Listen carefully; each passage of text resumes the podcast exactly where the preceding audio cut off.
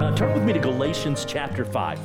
Galatians 5, we're going to start in verse 13. This is the same section that Dustin read for us last week. Galatians 5, we'll start in verse 13. I tell you, um, Tori didn't know exactly where we were going with this, but these songs that we've sang this morning fit so very well uh, with, with everything that we've done. I tell you, I, I love those last couple verses of King of Kings. And the morning that you rose, all of heaven held its breath till the stone was moved for good, and the Lamb had conquered death. And the dead rose from their tombs, and the angels stood in awe, for the souls of all who'd come to the Father are restored. And the church of Christ was born, and the Spirit lit the flame. Now, this gospel truth of old shall not kneel and shall not faint. And that's the same gospel we continue to go back to week after week after week. And certainly, as we've been studying Galatians, by his blood and in his name, in his freedom, I am free for the love of Jesus Christ who has resurrected me.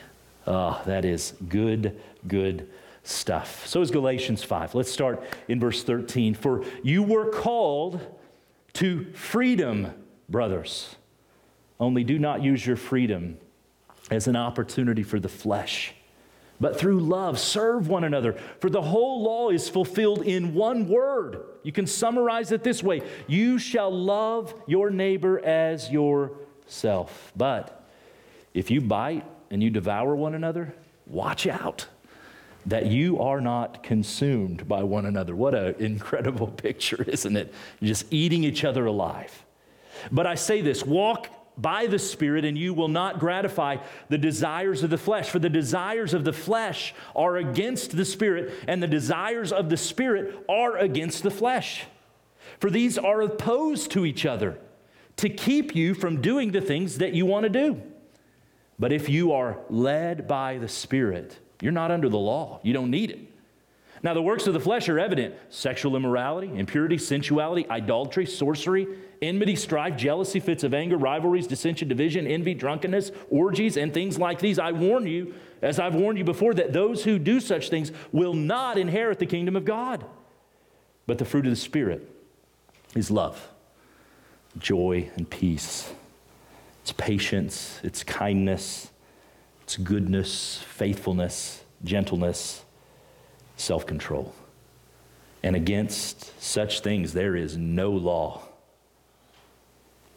And those who belong to Jesus, Christ Jesus, have crucified the flesh with its passions and desires. If we live by the Spirit, let us keep in step with the Spirit. Let us not become conceited, provoking one another and envying one another. Father, thank you once again for your word.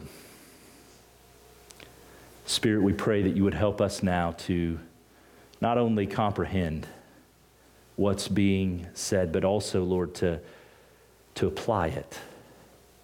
Help us to leave here today more transformed, more filled, being led, greater step with the Spirit, more flesh being crucified, greater unity. God, that's what we pray for today. We pray it in Jesus' name. Amen. So it has been for the past four, four months uh, that we have been considering uh, the fruit of the Spirit with consistency. I have been uh, personally greatly convicted. Uh, as we have worked week by week through the fruit, there's certain fruit that have convicted me more than others. I mentioned last week uh, the fruit of self control is one that I tend to struggle with significantly. But cultivating the fruit of love, joy, peace, patience, kindness, goodness, uh, gentleness, faithfulness, self control is not an easy task. In fact, Paul, in what we just read, describes it as war. There's a war going on inside of us, the war against the flesh and the spirits. But the one thing that, that we've tried to emphasize week after week after week that, that sometimes can be hard for us to grasp because we, we tend to just gravitate towards making the world revolve around us is the source of the fruit of the Spirit. What is the source of the fruit of the Spirit? Well, it's, it's right there in the name, isn't it, that's listed for us? It is the fruit of the Spirit. It's not fruit of love that I produce in me, it's the fruit of love that the Spirit produces in me. Spiritual fruit produced in us. You know, on the night before Jesus uh, would, would go to the cross and be crucified, he gathered his followers in, in the upper room. They were there celebrating the Passover meal. Uh, but there is a significant amount of conversation that went on that night that we actually have recorded for us in the New Testament. Uh, we call it, or, or theologians would call it, the upper room discourse, the upper room conversation. John chapter 14, all the way through John chapter 17, records the conversation that took place that particular night. And I want to focus in on a few key passages that help us to understand, particularly the source of this spiritual fruit uh, John 14, 15 through 17. I'll have these on the screen. I won't have these on the screen. Nathan will have these on the screen for you behind me. Jesus teaches this If you love me, you will keep my commandments.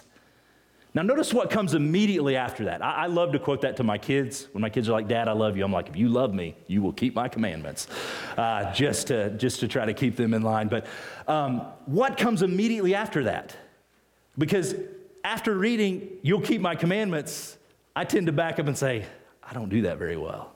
But notice what he says, and I will ask the Father, and he will give you another helper to be with you forever.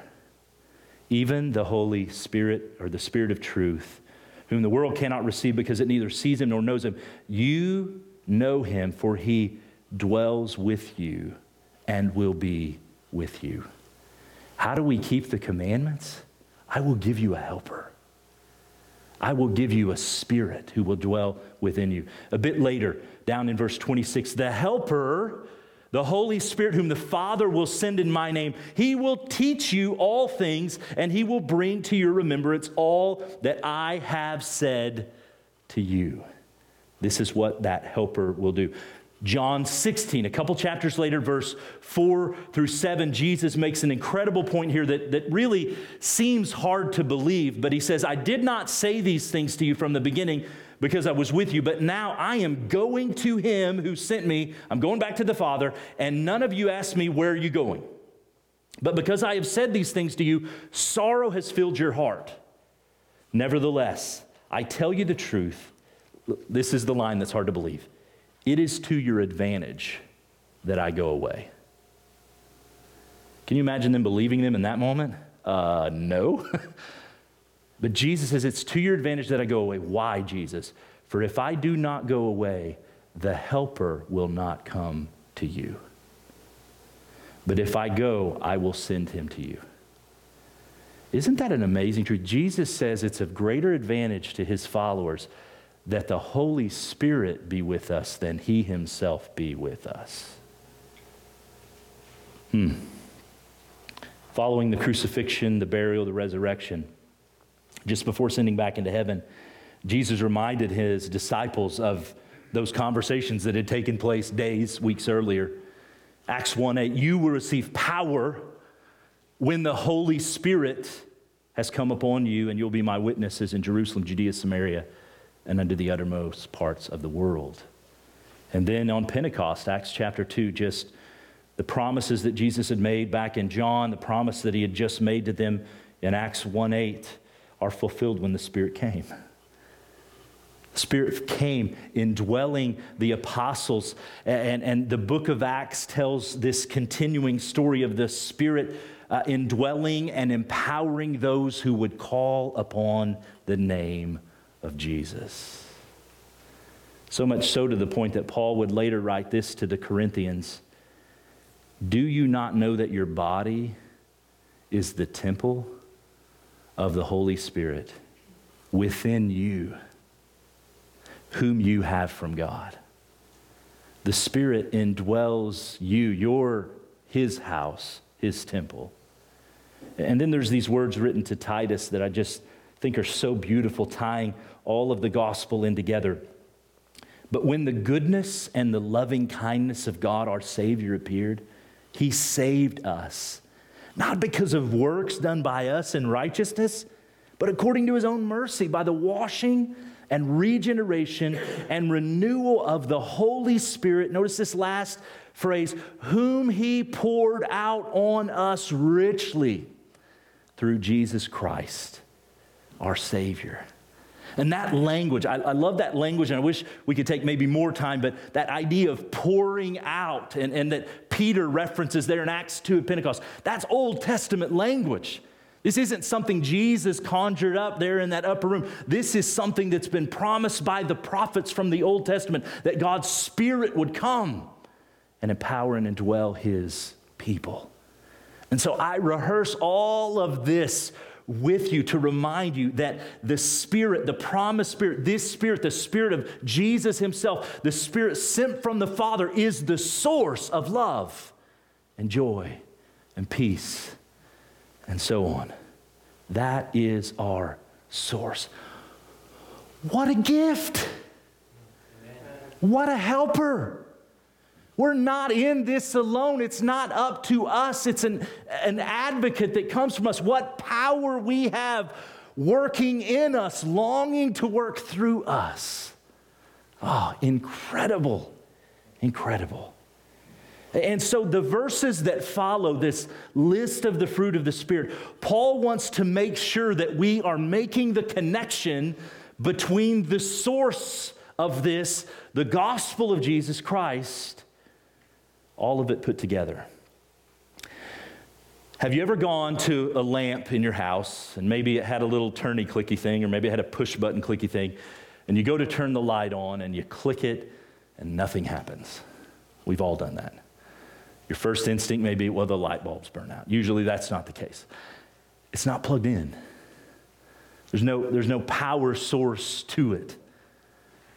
That's what Paul wants to warn us about in these verses that follow.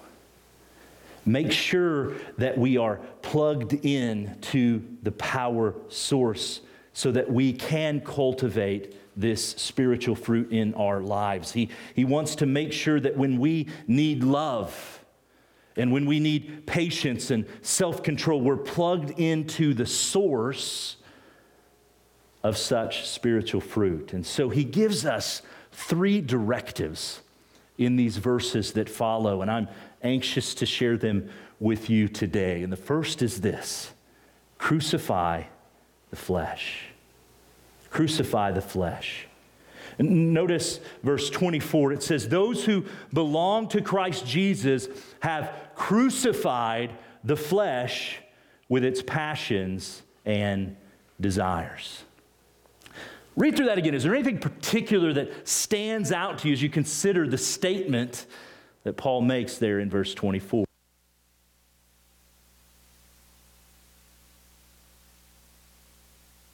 For me, it was the term have. Have crucified the flesh. Past tense. And so Paul is saying all of those, those passions and desires of the flesh that are listed there in verse 19, 20, and 21, and all the others that we could list out from our own daily experiences and struggles, they have been crucified. They, they have been put to death past tense. And so when did this happen? Because for me, like Tori was mentioning a while ago, in the day to day struggle of my life, it does not feel and seem as if those passions of the flesh have been put to death. They seem quite alive most days. Well, if we go back to Galatians 2:20 and you can thumb your way back there a page or two, we read this. Paul writes, "I have been crucified with Christ." Nevertheless, I live, yet not I, but Christ who lives in me, and the life which I now live in the flesh, I live by faith in the Son of God who loved me and gave himself for me. Similar, right? That, but, but there is one particular difference that, that is quite interesting. I feel like it's interesting. I hope you feel like it's interesting. In Galatians 2:20, the verb that says we have been crucified with Christ, That's a passive verb. And a passive verb means this it means it's something that we're not really involved with. It's something that somebody else has accomplished for us. We're the passive person in this thing. It's something that Jesus has accomplished. But when we go to this same phrase that's used in chapter 5, verse 24 that we're looking at, we have crucified, it's an active verb. It's something that we are involved with. And so, is this just one of those, you know, biblical contradictions that Paul loves to throw at us, trying to determine, okay, well, which one is it, Paul? Which way does it go? I don't think it's one of those things that we just have to chalk up and say, I'm not going to understand that. I think it is something we, we can understand, but we do have to go to another passage to get a little more clarity. So I want to invite you to go with me to Romans chapter 6. You can keep your ribbon there in Galatians 5, but I want you to look with me at Romans chapter 6. This helps me, and I hope helps you, make a bit of sense out of this idea that we've been crucified. There's a passive part to that, and there's an active part to it as well. Romans 6, we'll start in verse 1 just to pick up the, the context. Paul writes, What shall we say then? Are we to continue in sin so that grace may abound? By no means. God forbid, he says. No way. How can we who died to sin still live in it? Uh, do you not know that all of us who have been baptized into Jesus Christ were baptized into his death. We're buried with him by baptism into death, in order that just as Christ was raised from the dead by the glory of the Father, we too might walk in the newness of life. And verse 5 here is where we really pick up in trying to gain understanding about this idea of crucified. For if we have been united with Jesus in his death like his, we shall certainly be united with him in a resurrection like his. Notice verse 6. We know, and if you're an underliner, I'll emphasize a few words here if you like putting checks by certain words. We know may be a word to note. We know that our old self was crucified with him in order that the body of sin, that flesh, might be brought to nothing so that we would no longer be enslaved to sin. What does Galatians say? We're free. We're free in Christ.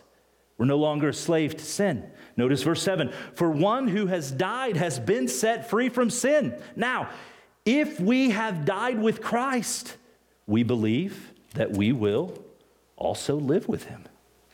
We know that Christ, being raised from the dead, will never die again. Death no longer has dominion over him. For the death that he died, he died to sin once for all, but the life that he lives, he lives to God. Notice verse 11 so you also must, here's another key word, consider yourselves dead to sin and alive to God in Christ Jesus. Verse 12 Let not sin, therefore, reign in your mortal body to make you obey its passions. Do not present or offer your, your members, your fingers, your fists, your tongue, your eyes, your brain. Don't offer your members to sin as instruments for unrighteousness, but instead present or offer yourselves to God as those have been bought, brought from death to life, and your members to God as instruments for righteousness. For sin will have no dominion over you, since you are not under the law, but you are under grace. What Paul makes abundantly clear in Romans 6 is this that when Jesus died, so did our old man. So did the, the fleshly, sinful part of who we are. That's the idea of Galatians 2:20. I have been crucified with Christ. I was not there in any active way 2000 years ago when Jesus was crucified, putting my old man to death. I have been crucified with him. But while we still live in these unresurrected bodies on this sin-cursed earth, we embrace that truth by faith. By knowing considering believing as Paul marks throughout Romans chapter 6. Knowing is another way of saying believing or putting our faith in. So here's my testimony I believe that when Jesus died and was buried, that my flesh died and was buried with him. And when he rose to new life, I also rose to a new life, a life no longer in the flesh, which is dead and buried, but a life now in the spirit, which is alive and well. And so back in Galatians 5:24, how then do we crucify the flesh? What's this role that we play in mortifying sin in our lives? Here's the role it's knowing, it's believing, it's embracing the gospel message of what Jesus has accomplished. It's believing that our flesh our flesh, along with its passions and desires that Paul highlights here, was crucified with Jesus 2,000 years ago. It was rendered powerless. It has no authority over me anymore. And it's believing that because Jesus rose from the dead, we now have a life empowered by the Holy Spirit. And we're to be led now, not by the flesh which is dead, but by the Spirit, which is alive. Based on these truths, we must refuse to use our body, our members, our, our tongue, as I said, our brain, our hands, for fleshly passions. I refuse to overindulge my stomach because, according to the gospel, I am dead to the sin of gluttony. I refuse to speak to my children with harshness and anger because I'm dead to that desire and I'm alive to new life in the Spirit that is love and joy and peace and patience. If a visual helps, Christ has given us a great one in baptism. Uh, maybe re- recounting your own baptism because baptism pictures for us this change. We, we understand baptism does not save us, baptism is a picture of the salvation that God has brought to us. But you, you went under the water, and when you came up out of that water, your old man stayed buried, the flesh drowned with Christ. And you rose to a new life living in the Spirit, following the Spirit. Which leads to our second directive that we find in verse 25 keep in step with the Spirit in your new life.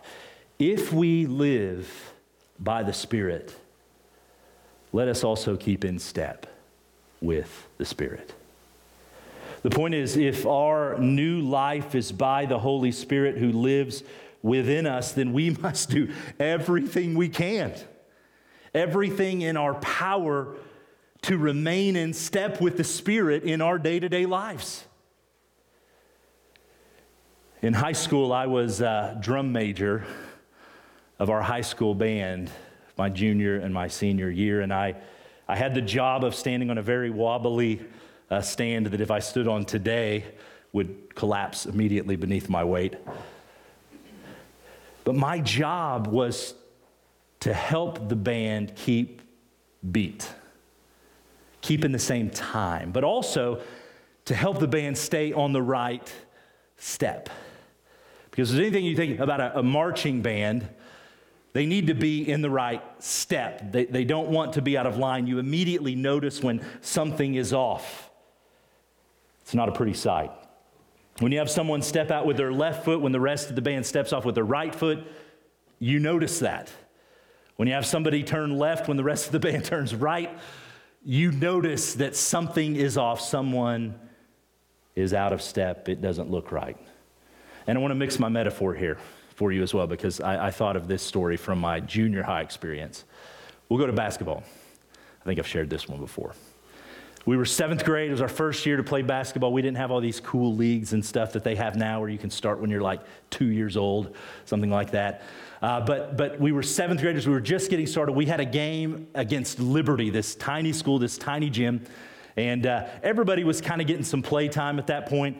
And, and all of a sudden, in the middle of the game, Shannon McKee breaks out on a fast break, makes a beeline to the goal, and shoots a layup and scores, which he was ecstatic about. Everybody else knew that something was quite wrong in this moment. You see, Shannon had broke loose in a fast break and headed to the wrong goal and scored for the other team. And so everybody else is sitting there like something is obviously wrong. And Shannon is rejoicing in this first, his, his first career points uh, on his way to the NBA, which he never did make it to the NBA. I think that set him back. I think he might have quit basketball after seventh grade, now that I think about it. I don't think I saw him again on the court. Friends, the same is true with a follower of Jesus who possesses the Holy Spirit but doesn't follow the lead of the Holy Spirit. We stick out like a sore thumb. The Spirit goes left, I go right. The Spirit says, Love your wife, and I say, uh, I think she needs to love me more. The Spirit says, Love your enemy. And I say, No, I'm going to work on my revenge. The Spirit says, Don't eat that cake. And I say, I think I'll have a third piece. You get what Paul's saying here.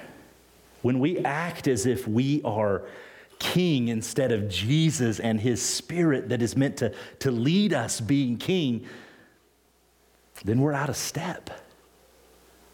We're out of sync. To be led by the Spirit, to keep in step with the Spirit, really is the basic idea of discipleship. A disciple is somebody who follows. They follow a teacher, they, they follow a master, they follow a rabbi. We're following Jesus by following the Spirit, His Spirit. And let me, let me make one additional point here before we go to verse 26. The Spirit knows best. It's important that we get that. It's important that we know that the Spirit knows what is best. I mean that so often in our lives, we pridefully convince ourselves that we know the best way to respond to a particular problem or situation that's been placed in front of us. That we know the best way to walk through this trial or this temptation that's been laid out in front of us. That we're strong enough, we're smart enough, we're, we're gifted enough to take whatever life throws at us. We think we know best. I'm here to tell you no, the Spirit knows best. Over and over, the Bible teaches us that this is not true. We're not smart enough. We're not strong enough. We're not gifted enough. And over and over, the track record, our own track record, your own track record has proven that this is not true. Because how many times have we fallen on our face? When we take the lead, we just make it worse. This would be like my family making a trip to Oklahoma and uh, throwing the keys to Judson and saying, hey, buddy, why don't you get us there? It's your turn. But Judson, one, he doesn't know how to drive. He, do, he doesn't, he can't see over the steering wheel, so there's a couple things. And then, even as many times as he's been, he doesn't know the way to get there. But that's us. That's me. Spirit, I got this. You take the day off. I'll take the lead. I'll make the right steps. I'll be smart enough. I'll get it done. No, no, no, no, no. The Spirit knows best. The Spirit is powerful, smart, capable of helping us respond to others as Jesus would respond to others, to navigate temptation trials like Jesus would. We are called to submit ourselves to the Spirit, to be led by the Spirit, to keep in step with the Spirit. Remember that. The Spirit knows best. And when we do this, when we remain in step with the Spirit, when we're being led by the Spirit, what's the result? Spiritual fruit. Spiritual fruit. Christ likeness, particularly to the Galatians, the result would be unity. And that leads to the final point, verse 26. 26 is a bit of a bridge between chapter 5 and what we move into in chapter 6, but he says this Let us not become conceited, provoking one another, envying one another. Once again, we feel the pulse of Paul's letter to the Galatians again. Why is he writing a letter to the Galatians? Because they were fighting. They were at war amongst themselves. They were not unified. There were divisions. Primarily, those divisions were over the idea of grace versus works. Where does our righteousness come from? Do we have to follow the, the customs and the traditions of, of the Jewish, uh, the Judaizers, or, or can Gentiles just simply move into this thing called the family of God? And here in verse 26, Paul offers these fighting Galatians instructions to drop the prideful conceit and to humble yourselves. And I'm not going to rehash all of the drama uh, that we've talked about from chapters 1 to chapter 5. You can go back and, and work through all of those sermons, but obviously they were not crucifying the flesh because the fruit of the flesh was evident in their fellowship. That list, 19 through 21, Paul did not pull that out of thin air. Much of it described their behavior as they were striving to follow Jesus, but instead following the flesh. Obviously, they were not keeping in step with the Holy Spirit because they were charting their own sinful, scorched, burn the earth, burn the bridges kind of way of life instead of following Jesus by following the Spirit. And conceit, which he opens with here, don't become conceited, it's pride. Conceit is when I, I, I say or I act as if I'm better than you. That, that my opinion about something matters more than yours. Uh, conceit is, is me before you. And how have we defined love? Love is you before me. Your concerns, your interests matter more than my own. Look at Galatians 5:13 again. It's exactly what he says. Sorry, I didn't keep my ribbon there.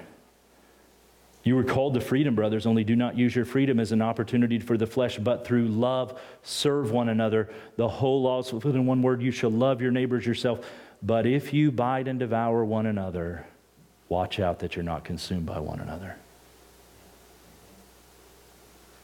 Paul's making this connection on both sides of this idea of the fruit of the flesh and the fruit of the spirit. He, he brings up their present struggle of fighting and disunity.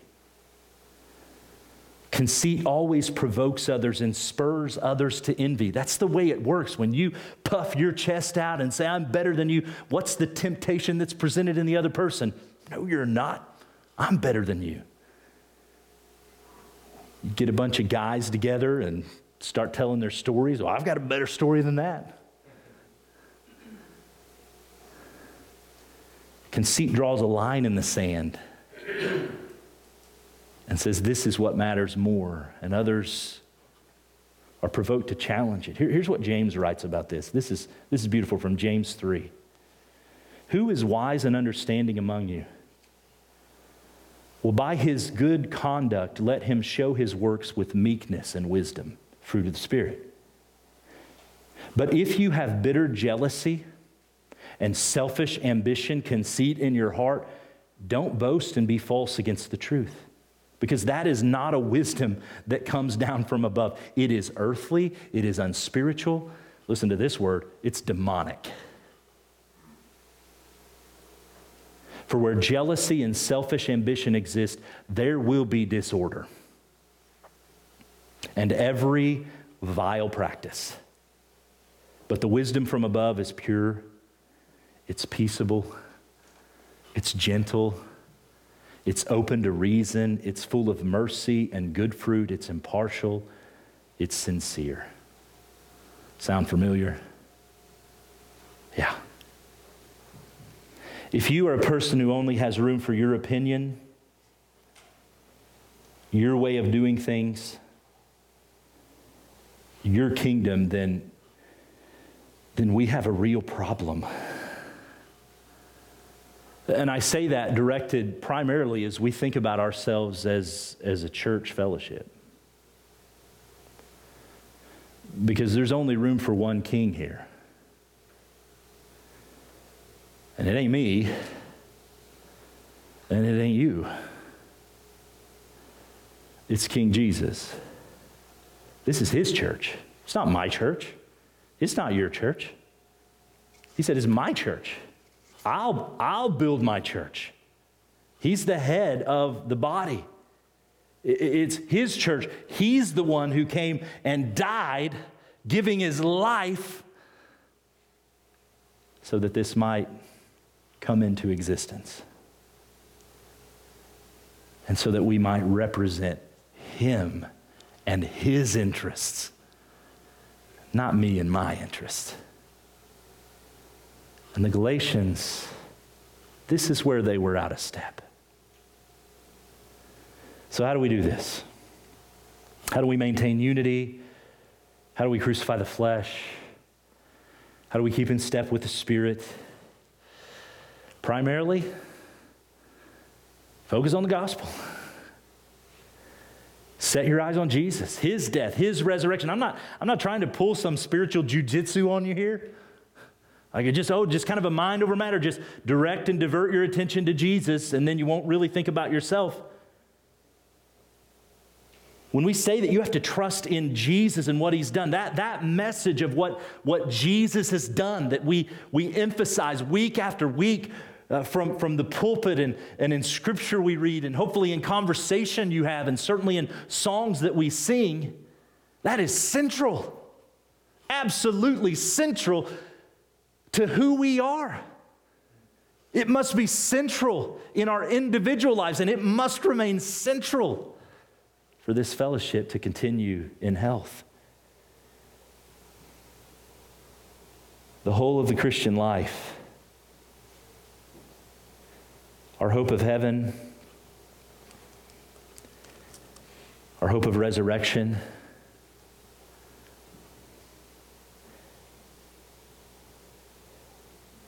When you're sitting in a funeral service for a 14 year old girl,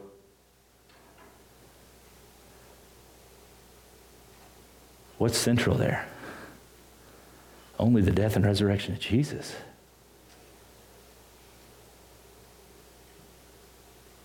When you're watching somebody get baptized, what's central there? The death and resurrection of Jesus. When a man and a woman stand in front of a group of people and commit and covenant with one another, I do. What's central there? The death and resurrection of Jesus. The husband and the bride in covenant together. The hope that we have that, that when we pray, somebody's listening and somebody is eager to respond to what we say our hope of daily crucifying the flesh and its passions and desires and finally gaining victory over the anger or the worry or whatever sin it is that plagues us and burdens us. What's central? Jesus' death and Jesus' resurrection. Romans chapter 6. I died with him. I don't need to yield my members any longer to these desires. I'm free. The whole of the Christian life springs forth from the cross and the empty tomb. So, if we're going to crucify the flesh, then we must read, we must study this good news, we must sing this good news. Praise God for this good news. We must invite others into an understanding of this good news. We must invite others to regularly preach this good news to us. That's why I'm always so encouraged by your faithfulness to be here. And we want to and, and desire to continue to every week, as often as we can, remind you of Jesus' death and his resurrection for your own good, for your own benefit. I also want to add in here as we think about, yes, we need to focus on the gospel of Jesus Christ. Part of that is this key of prayer and fasting. What what do prayer and fasting communicate in relation to the gospel? That I can't do this. That I'm dependent upon a power outside of me. It's not the fruit of Josh, it's the fruit of the Spirit, and I need the fruit of that Spirit right now.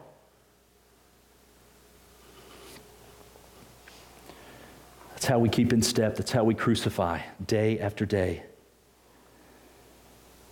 How do we be led by the Spirit? How do we keep in step with the Spirit? Again, read the scriptures. Scriptures help us. The truth in God's word helps us to discern what's of the Spirit and what's of the world. What's the truth that God speaks versus the lies that we find in the world? And guys, this is nothing new. This is Genesis 3. God spoke truth to Adam and Eve and said, You can eat freely of all this in the garden, but this one thing I don't want you to do. But what immediately happens? Satan comes in and he introduces a lie. Did God really say that? Is that really what he meant? We face that same battle, temptation every day. If we're led by the Spirit, we must be in the Word of God so that we see what is just and what is right. We pray for wisdom, we pray for direction. James 1 If any of you lack wisdom, ask God who gives liberally. And ultimately, what it means to be led by the Spirit, it comes to this submitting ourselves to the Spirit. relinquishing our control. In the moment by moment, day to day of life. Do not grieve the Spirit. Do not quench the Spirit, are the warnings we find in the pages of the New Testament. When you feel that tug of conviction in your life, when the Spirit is reminding you that worry Worry is, is not the direction to let your mind go in this moment. And the Spirit is, is pulling you, attempting to pull you away from that, that fruit of the flesh. In that moment, we must pray a prayer of surrender. And we must submit ourselves and say, You're right.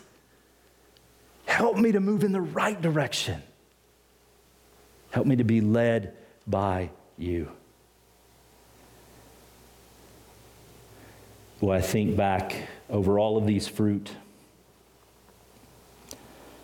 And one of the ones that, that I truly long for us to display more readily in our homes, in our church fellowship, and, and most certainly in our community. One I really long for us to be led by the Spirit in is kindness and gentleness. Because those two will stand out in stark contrast to what most people see today when you turn on the news or the TV or drive down the road or walk next to people in the mall. Submit ourselves to the Spirit in that area of life. And finally, we strive for unity. And this is where, again, I, mentioned it bleeds into chapter six because he immediately begins to address some very practical and specific things. And I'm I'm pumped to get there next week. But if the Spirit is leading us, you know, we'll be humble. We won't be filled with conceit. As a church, as individuals who make it up, we have to remember that, that central to our fellowship and the unity is not how and when and the manner in which Jesus is going to return. It's not a whole host of other preferences and things that we could throw on the table and say, well, I like when we do things this way or I like things that way. It's not, well, I think we should have got a different kind of door. I don't like that door. It's not political affiliation. Right? Let's make sure we got that one clear. It's not personality. That's the, to me, this is the beauty of the church. We can have all sorts of differences. What is it that pulls us together? It's the death and the resurrection of our Savior, Jesus Christ.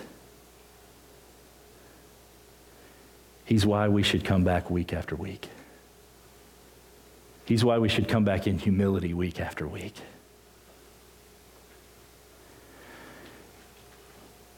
The gospel of Jesus, the good news of his death and resurrection, is the core of the earth that is meant to pull everything in and hold it all together. And when we begin to see in our own individual lives, and God forbid, when we begin to see in the life of this church things beginning to spin out of control, something's wrong at the core. Something's off with the way we're perceiving and believing and embracing, knowing and believing and putting our faith in what Jesus accomplished for us. It's central. Paul makes it abundantly clear from verse 1 of Galatians to the end, which is drawing near. Let's keep it central. Crucify the flesh, keep in step with the Spirit, and strive for unity. Let's bow for prayer.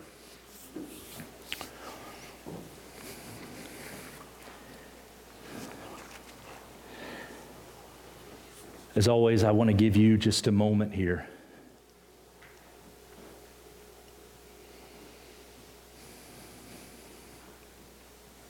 Maybe you've been playing king. You've been trying to lead and trailblaze through life, and you have been hurting people, burning bridges, and today you're just convicted to stop and submit. Maybe you've been battling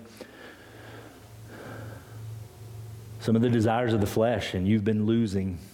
Today's the day to know and consider that in Jesus, that old man has no authority. You have new life in Jesus. Maybe you've been tempted to distance yourself, to, to be conceited because you feel that your opinions on matters are better than others and you're superior to them. And today you've been humbled to be reminded that we all stand equally, we all kneel equally at the cross. I want to give you some time to just pray. The prayer that you need to pray. Father, what incredible grace you've shown us. What good news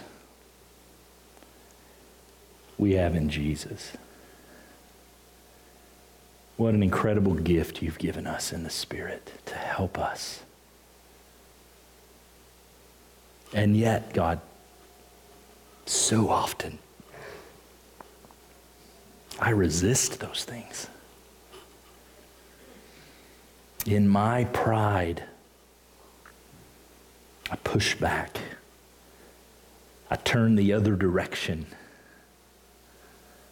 believing that I can do this.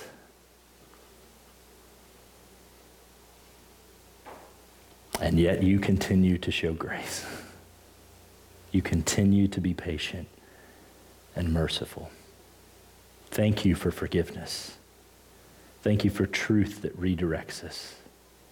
And so, God, I pray that today, as you've heard prayers from your people, Lord, that you would respond with power. You would respond accomplishing the miraculous in changing us, conforming us more to the image of Jesus. Uh, we look forward to seeing what you'll do throughout this week and in the weeks and months and years to come. Thank you for the hope we have because of the good, good news of Jesus. And it is in his name that we pray. Amen. Uh, before Josh comes, I want to say one, one more thing. Um,